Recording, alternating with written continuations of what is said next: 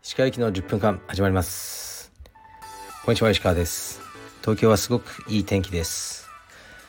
昨日はえー、っとカルペディエム青山本部道場の帯の授与式でした。で78名の方に新しい帯をお渡ししました。でえー、っと黒帯もね2名で。で1名は6月にカルペディエム十勝ですね北海道の。をオープンする田中君に黒帯を授与しました。この間のマスター選手権であの優勝したのですごくタイミング的に良かったと思います。で青山の授与式というのはあの一大イベントって感じじゃないんですよね。もうすごくあっさりしてる。あのねなんかみんなが来るわけじゃもないしえー、っとねなんなら帯をもらう人もそんなに来ない人も結構いるみたいな感じのあのねさらっとしたイベントなんですがまあでもね皆さんの受賞受賞じゃないや、えー、と帯をねもらった方のスピーチみたいなのを聞くとすごくね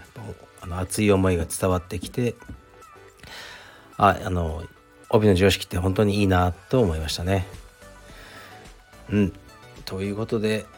あレターの前にあそう。で昨日はその後体操をやったんですよね。あの息子の。昨日は朝はクロスフィット。夕方は体操っていう。で体操はあのね寺先生っていうあの先生に教わってるんですけど昨日は本当に、えー、補助なくえー、っとね柔らかいマットの上じゃない道場のマットの上でバク転ができましたね。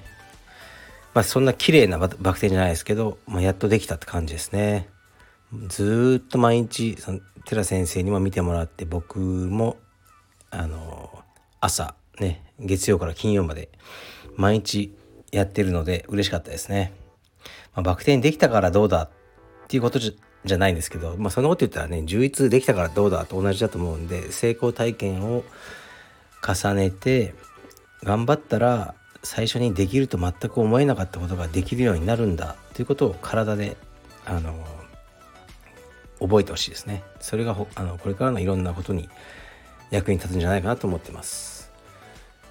で今日の朝は僕は家族を羽田に送っていきました。彼らは1週間スキ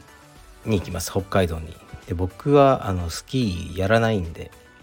はい。あんま好きじゃないんであの充実以外で怪我したくないのでやらないってことで。でねやらないのについていってもあれなんであの送ってって僕は1週間ちょっとね仕事とかと普段ね夜に人に会ったりしないのでしなかったんであのちょっとね会食とかも、えー、する予定です。はい。レターに参ります。石川先生いつも放送を楽しみに聞いております。私は自営業でこの度大事に思っていたスタッフが独立したいと言い出しました。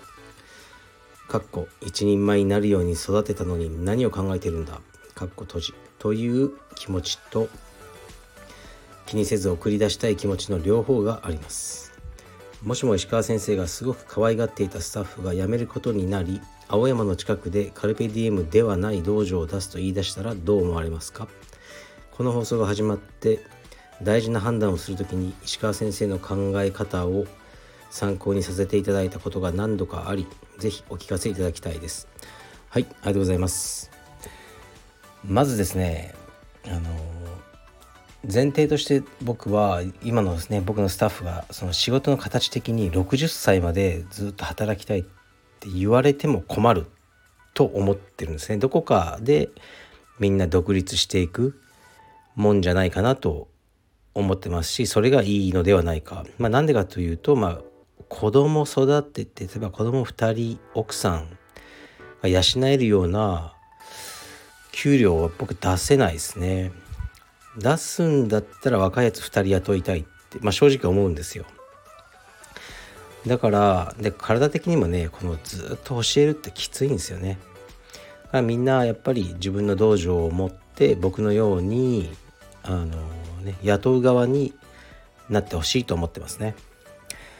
でえー、っとねですからあまりこうね独立するってね言った時にこう引き止めたいとかそういうのはもう最初からあの、ね、思わないです。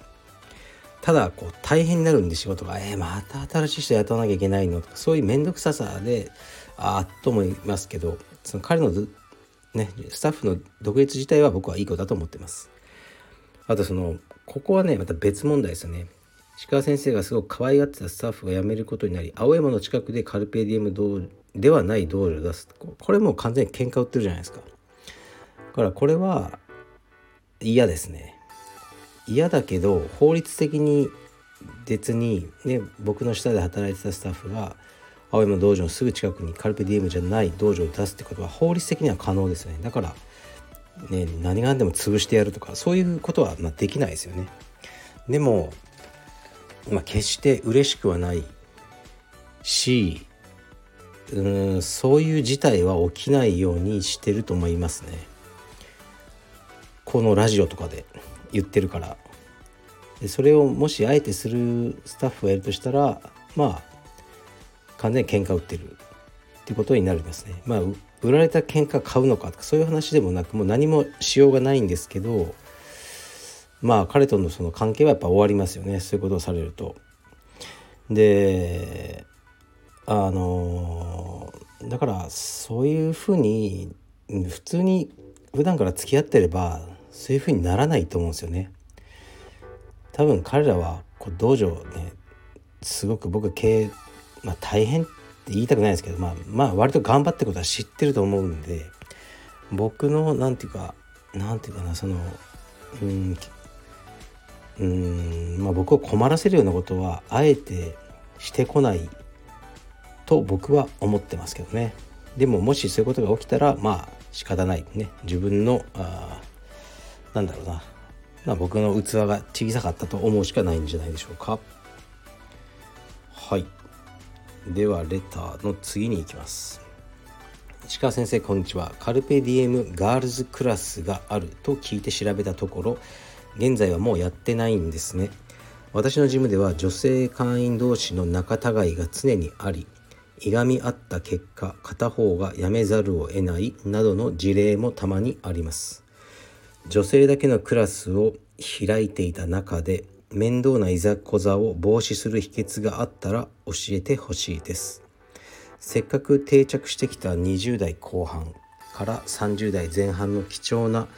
若い女性の数人が女性同士のいざこざが原因で退会してしまいました。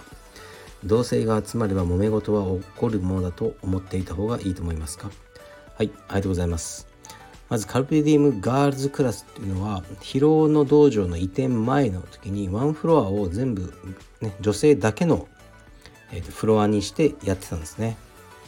まあこれは新たなる試みとしてやったんですけど、まあ、ぶっちゃけそのねやっぱりそこを回していくだけのねあの会員さんが募集できなかった集められなかったっていうのもありあとその女性会員さんたちも女性だけの方がいいと僕が思ってたら意外とその男もうちょっと練習ねし始めると男性とミックスのクラスの方にあえてね選んでいかれる方が多かったんですね。というわけであのそ、ね、女性だけのフロアっていうのは閉じてしまったっていうことなんですがでもそんな面倒ないざこざってあったのかな？そこまで僕は聞いてなかったですね。まあよくあるのがやっぱりこうおつぼねさん的な人がどうしても出てきちゃうんですよね女性って特に男性よりなぜだかは少しあの今度じっくり考察して考えてみようと思うんですけどフル株の女性みたいのがこうね新人というかね新しい女性を、まあ、いじめるじゃないんですけど、まあ、いじめたと、ね、思われても仕方がないような態度を取ったりするとかいう、まあ、相談をその、ね、新しい方の女性に受けることはやっぱりありましたね。でこれって男性にはあんまりない現象だと思うんですよね。数数のねあの数的には。男性って女性の10倍以上道場にいるんですね。だけどそういう相談が来るのは女性の方が多いんですよね。やっぱ相対的には。かなり。だからやっぱりなんか女性特有のあるんでしょうね。うん。でまあ女性自身も言いますよね。女同士は面倒くさいですから。みたいなことは。まあでもそういうこと言っててもしょうがないんで。あの揉め事はまあ起こるものだと思ってますけど。うーん。やっぱりなんか揉め事起きた後仲直りってなかなかできないですよね特に日本人は。なんかずっと引きずっちゃうっていうのあると思うのでやっぱりそういうのが起きないように防止するのがいいんでしょうね。ださっきのおつぼね問題に関しては特定のそのね長い会員さんがいるとしても特別な権限を与えないってことが大事ですよね。そういうふうにやっぱり5年も6年もいるとこうね例えばねよくあるのがまあ年すごく年がいった、ね、女性の会員さんが若いスタッフを名前で呼び捨てとかするじゃないですか。でも僕の名前を使うから勇気、まあ、僕を呼び捨てにする女性会員さんはさすがにいないですけど勇気とかね。勇気ちょっと不自然だな。何だろう。実際にいるとなんか面倒くさくなるから。まあじゃあいない？多分たかしっていうスタッフいないと思うんで、ね、女性のそのもう40歳過ぎた、ね、56年やってる女性の会員さんが新しく入ってきたスタッフを「ねたかしたかし」ってこう呼んでると。新しい会員さんの女性入った時にあこの女性スタッフを名前呼び捨てしてる。ってことはあのなんかちょっと偉い人なのかなと勘違いしちゃいますよね。だからそういうことを良くない。だから僕は結構女性会員さんが「たかし」とか呼び捨てとかしてるとうん言いたくないですよ言いたくないですけどあ一応呼び捨てやめましょうかとか言ったりしますね。